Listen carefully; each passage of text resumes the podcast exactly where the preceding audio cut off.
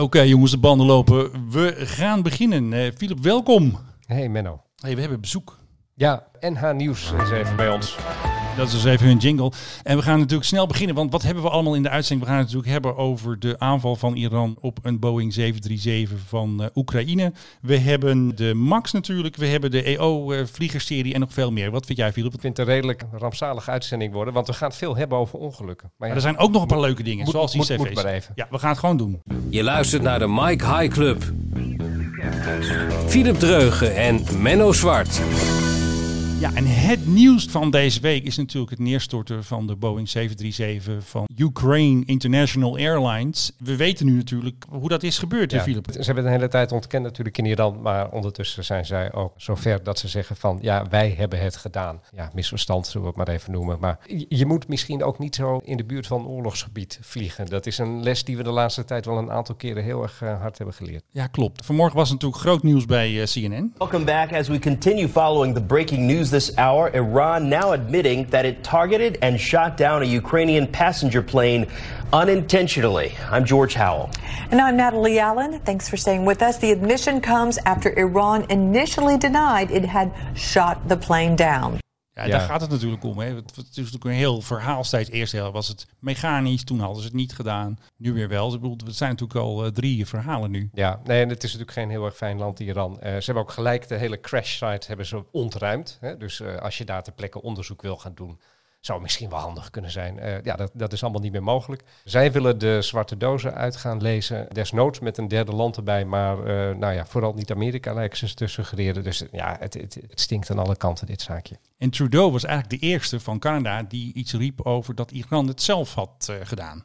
We have intelligence from multiple sources, including our allies and our own intelligence. The evidence indicates that the plane was shot down by an Iranian surface to air missile. Ja, en dan mag Nederland natuurlijk niet eh, achterblijven, toch? Nee. Nou ja, wij zijn ook goed in signals intelligence. Daar staan we ook bekend om. Eh, dus het is ook niet zo gek dat de MIVD ineens eh, boven kwam drijven. Dat wij ook doorhebben dat het een, een raket is geweest. Zullen we van Ank luisteren? Doe eens. Wij kunnen ondersteunen wat premier Trudeau heeft eh, gezegd. En de MIVD beschikt ook over eigenstandige inlichtingen. eh, dat er waarschijnlijk sprake is van luchtafweergeschut uh, dat het heeft gedaan. En dat is wat ik er nu over kan zeggen. Nou, die ga ik eens gebruiken bij Eigenstandig. Ja, heel mooi. Maar goed, wij, wij, zitten daar natuurlijk ook met uh, militairen in de omgeving. En wij hebben een, een, een, hoop van die luisterpunten natuurlijk over de hele wereld. Dat, uh, daar staan we ook binnen de NAVO bekend om. Dus ja, die zullen ook dingen hebben gehoord en gezien. Denk Wellicht zelfs de communicatie hebben gehoord tussen de, de, de legergroepen die dit hebben volbracht van oh shit. Het was volgens mij was het een passagiersvliegtuig. Maar we moeten echt eens, denk ik, betere regels gaan krijgen over vliegen boven nou ja, wat dan oorlogsgebied is. Want uh, dit leek natuurlijk wat dat betreft ook nergens naar. Want iedereen zei dat het weer te laat was. Hè? Dat ze Ja. toch nog blijven vliegen. Ook al was dat Ja. toestel al neergeschoten. Ja, en laag. Maar ja, dat betekent dat je dan nooit meer op Teheran zou kunnen vliegen als de Nee. Amerikanen daar aan het klooien zijn. Of de Iraniërs zelf aan het klooien zijn. We hadden trouwens ook nog minister Blok. Want die wilde ook nog eventjes op de borst Ach, trommelen voor de, onze inlichtingendiensten. Kom maar door, Stef. Ook onze informatie is dat het eh, plausibel is dat eh Iraans eh, luchtafweer eh, heeft geschoten. Het is natuurlijk van groot belang dat er ook een echt compleet onderzoek plaatsvindt. Ook onze eigen inlichtingendiensten hebben gekeken naar de informatie. Ja, Dus, ja, Ja, daar heb je het al. da- daar heb je het al. Maar Alsof, de- alsof Blok de persoonlijke opdracht toe heeft gegeven, zo klinkt dit. Ja, maar ik die denk heeft ook dat die, een eh, rapportje op zijn, Ik denk dat hij de spionnen eventjes opdracht heeft gegeven van jongens, eh, letten we goed op. Eh, wij moeten Ja. ook even belangrijk doen, want daar gaat het natuurlijk om. Hey, het is natuurlijk niet de eerste keer dat een vliegtuig is neergehaald door een geleidwapen. We duiken weer eventjes de historie in. De Mike High Club, luchtvaarthistorie. Ja, zelfde omgeving, zelfde soort incident, alleen dan met exact eh, omgekeerde rollen. 1988, een vlucht van Iran Air uit de lucht geschoten door de Amerikanen. De USS Vincennes, een uh, oorlogsschip. Er was toen ook sprake weer eens een keer van dat enorme escaleren tussen die twee landen. Ja. Dus altijd weer Ze waren druk aan schieten op kleine bootjes. op, op de borst kloppen en schieten op kleine bootjes. En dan weer mensen eh, gijzelen en mensen gevangen nemen en dan later weer teruggeven. Eh, altijd hetzelfde gedoe. Een, een Iraans eh, passagierstoestel zagen ze aan voor een F-14 Tomcat. Nou ja, eh, die hadden ze zelf geleverd ooit. Dus je zou denken ze weten hoe die er ze uitzien. wel. Die herken je wel, maar dat, eh, dat was dus niet zo. Ja, opvallende was toen eh, dat ze eerst heel erg blij waren. Dus we hebben een eh, fragment uit een documentaire van de BBC. Die was toen toevallig aan het filmen aan boord van het schip. De blijdschap van de crew, heel even natuurlijk, want ze wisten toen nog niet dat het een passagierstoestel was. Dus hier hoor je eventjes eh, ja, een kapitein of iemand op de brug die dus net denkt van... hé, hey, we hebben de doelwit die F-14 geraakt. Oh, dead. We had him got it. That was a dead on. Ja, cru Ja. natuurlijk. It's a dead on. 290 mensen zijn er toen omgekomen. Ja, en het, eh, wat ook heel cru was, is dat het schip de Vincent ook als een van de eerste ter plekke kwam bij het wrak. Want ze Ja. waren echt heel dicht bij het schip. Ja. Eigenlijk alles ging toen mis. En wat ook weer gebeurde, ook toen, de Amerikanen die hadden toen natuurlijk hun verhaaltje klaar. Ze gaven natuurlijk meteen toe dat, eh, of met meteen de volgende dag gaven ze toe dat zij het waren. Maar ook zeiden ze van, ja, dat was natuurlijk een hele gevaarlijke situatie. En hij maakte een verdachte beweging en hij ging een duikvlucht. Maar later bleek dat toch niet helemaal zo te zijn. Mensen willen toch altijd elkaar een beetje goed praten. Ze hebben ook gezegd, herhaaldelijk hebben we geprobeerd contact te krijgen met het vliegtuig, maar ze reageerden niet. En ook dat is later ja, eigenlijk een soort broodje aap verhaal gebleken. Eh, qua transparantie is dit natuurlijk ook niet echt iets waar je, waar je heel erg blij van wordt. Overigens, burgerluchtvaart die wordt eh, uit de lucht wordt geschoten door militairen. Het gebeurt vaker. Eh, wat ik zo heb, even snel heb kunnen zien, zo twee, drie keer per decennium ongeveer. Die Vincennes was natuurlijk een voorbeeld daarvan. Korean Airlines 007, what's in the number, die boven Siberië is neergeschoten. In de jaren 80 is natuurlijk ook een heel cru voorbeeld Ja. daarvan. En heel recent, iets waar Nederland natuurlijk bij betrokken was. Ja, MH17. MH17. De Ja. Canadezen hebben niet voor niets al hulp gevraagd aan de Nederlanders van jullie hebben de ervaring mee, hoe onderzoek je zoiets? En de Nederlanders hebben al toegezegd, ja, wij gaan jullie helpen, want wij weten misschien Ja. door ervaring eh, zijn we ietsje wijzer geworden. Wij weten misschien hoe je dit het beste oppakt. Alhoewel ik denk dat die twee gevallen ja, niet, het, niet hetzelfde zijn. En Iran heeft ondertussen al toegegeven dat ze het hebben gedaan. Dat hebben de Russen nog steeds niet gedaan. Die blijven nog steeds net nieuws de wereld insturen met allerlei wilde verhalen over vliegtuigen die daar in de buurt zouden hebben gevlogen en hebben geschoten. Maar goed, ja, eh, laten we hopen dat we eindelijk eens ietsje beter ermee om leren gaan en dat het misschien wat minder vaak gebeurt dan de afgelopen jaren.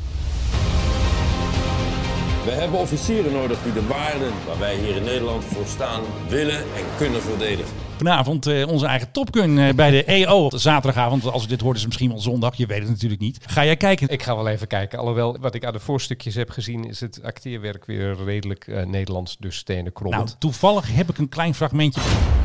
Jullie worden vliegers. En dan druk je op een knopje en dan valt er een bom. Zo ben je een held. En zo heb je indirect een massaslachting mogelijk gemaakt. Nou, die eindklap lijkt wel een beetje op Top Gun. eh. Ja, ze hebben zeker geleerd van Hollywood, maar eh, teksten als dan druk je op een knopje en dan valt er een bom, vind ik wel weer heel erg... eh, Dat is weer echt Nederlands. ja, ook. Willem Frederik Hermans zei het geloof ik ooit. Geen betere acteur dan de Nederlandse. Zelfs als hij zijn baard laat staan, lijkt deze nog aangeplakt. Dus Maar onze luchtmacht heeft toch een belangrijke Ja, rol tuurlijk, hierin gespeeld. Al het speelgoed zit erin. De Hercules F-16, alleen de F-35 zit er niet in. Ik heb een tijd geleden een interview gehouden voor het blad Kijk met een officier bij de luchtmacht. Die gaat over het implementeren van de F-35. hè. En, en die zei ook van, we hebben gewoon vliegers nodig. En dit soort series, het werkt echt heel erg goed om nieuwe vliegers te krijgen. Je moet natuurlijk een heleboel mensen hebben die zeggen van, dat willen we. Want vervolgens ga je selecteren. Dan gaan er een heleboel mensen vallen af omdat ze bijziend zijn, geen eh, wiskunde in, in hun pakket hebben of weet ik veel wat. Of eh, niet helemaal psychisch in orde. Je moet een heleboel mensen hebben en dat bereik je wel met zo'n serie. natuurlijk. Ja, klopt. En deze week was het ook in het nieuws dat de Amerikaanse luchtmacht heeft heel veel gehad aan de film Captain Marvel. Hoofdpersoon Carol Danvers, die is een F-15-piloot en die wordt ergens opgepikt door de aliens en dan wordt ze ook een alien. Something in my past is the key to all of this. You know how to fly this thing? We'll see. Ja, dat weet ze wel hoor. Ja. That's a yes or no question. Dus ze hebben vooral Samuel veel... L. eh, Jackson, ja, heerlijk. nou, het wacht tot de eindklap. nou, Maar bleek 40% dus... meer aanmeldingen En van vooral van vrouwen. hè? vrouwen, ja, nee, precies. maar dat is waarom je dit doet. Als je, als je meer vrouwen wil, ja, dan heb je zo'n vrouwelijke hoofdrol nodig. Overigens, het gaat heel goed met vrouwen in Hollywood. Hè. Steeds meer hoofdrollen en vooral steeds Oh ja. meer superhelden zijn vrouw. Dus, eh, Alleen maar mooi meegenomen. Precies. Nou, jij? Ja, ik zit even te denken. Altijd dolle ik begin nu. Ja, Eh, take it away. Eh, Menno, we kunnen natuurlijk, er geen week gaat voorbij zonder dat we het over de Boeing 737 MAX gaan hebben. Dus ook Inderdaad. deze week ontkomen er niet aan. Hoorde ik jou nou op de radio hierover laatst? Ja, dat klopt. Dat was gisteren bij eh, Radio 2. Ruud Wilders op vakantie had een vervanger gestuurd en die vroeg mij... Zou jij ooit nog in de 737 MAX stappen?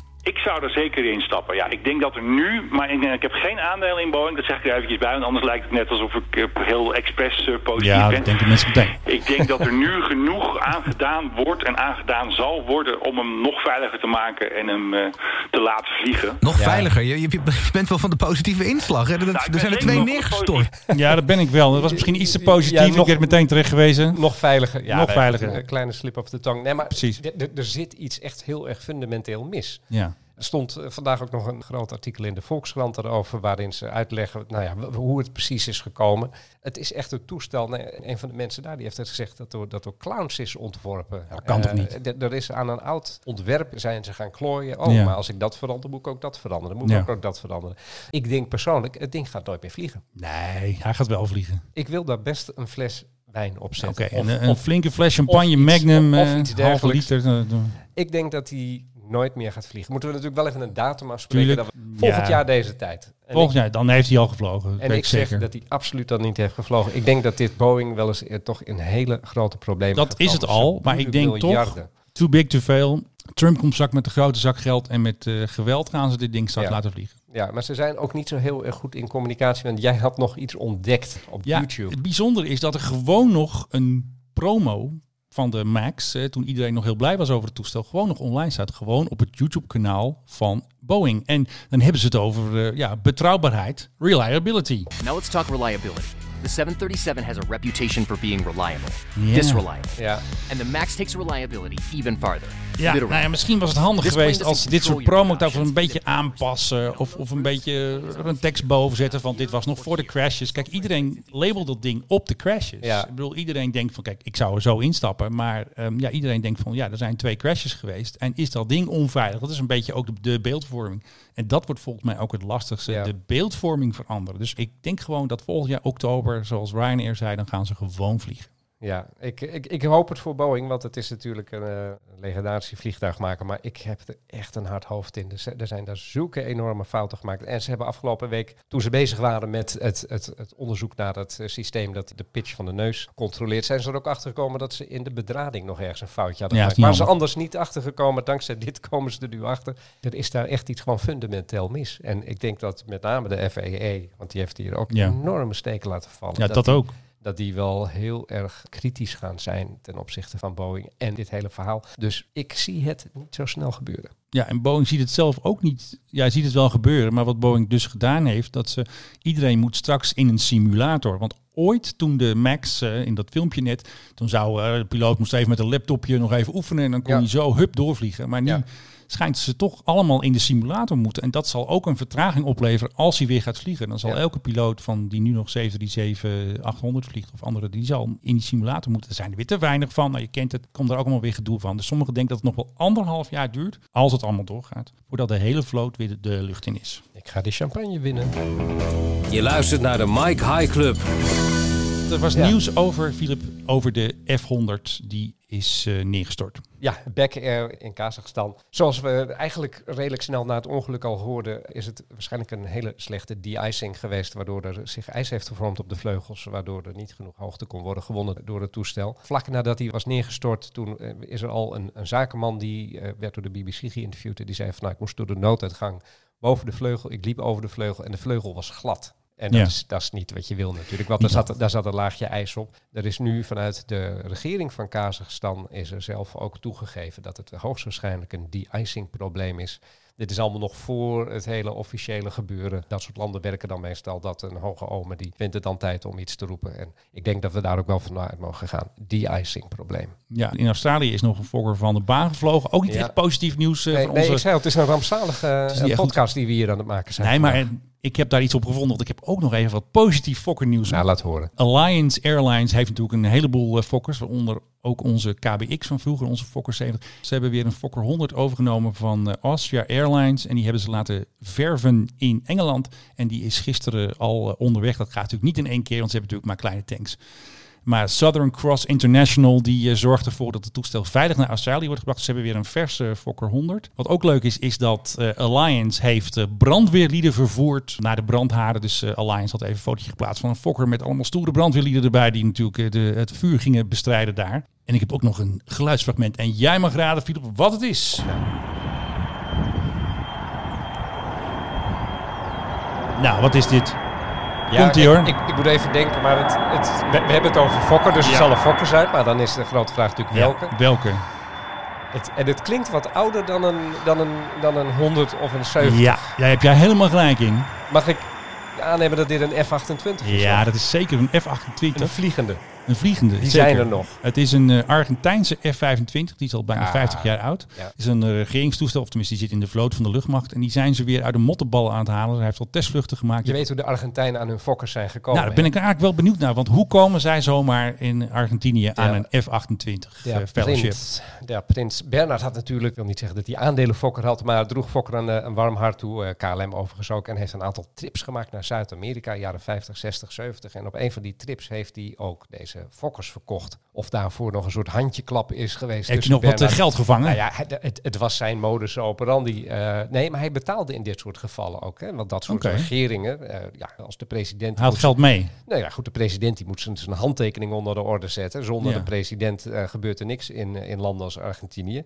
Dus die kreeg dan of een ridderorde van Bernard. Die, Ja. eh, die had zijn eigen ridderorders daartoe. Of hij eh, kreeg wat geld. eh, Een tas met cadeaus. eh. Steekpenning, ja. Bijvoorbeeld bij de levering van spoorwegwagons aan Argentinië is dat dus gebeurd. Dus ik, ik zou niet weten waarom eh Fokker daar een uitzondering op is. Maar dankzij die warme contacten zijn eh, de, de F-28's in Argentinië terechtgekomen. En toen ik een jaar of, nou het zal het zijn, twaalf geleden in Argentinië was, land op het Ja. vliegveld. Het eerste toestel dat ik zag was een van die oude F-28's die er stond.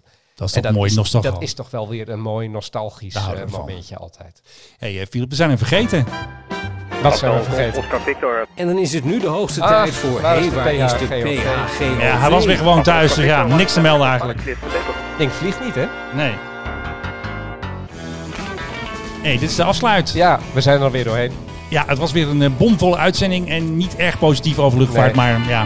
Redelijk rampzalig deze week. Maar Ja, dat, wat dat, doe je dat- eraan, dat-? Daar vroeg het nieuws een beetje om. Ja, ik kan er niks aan doen. Ja.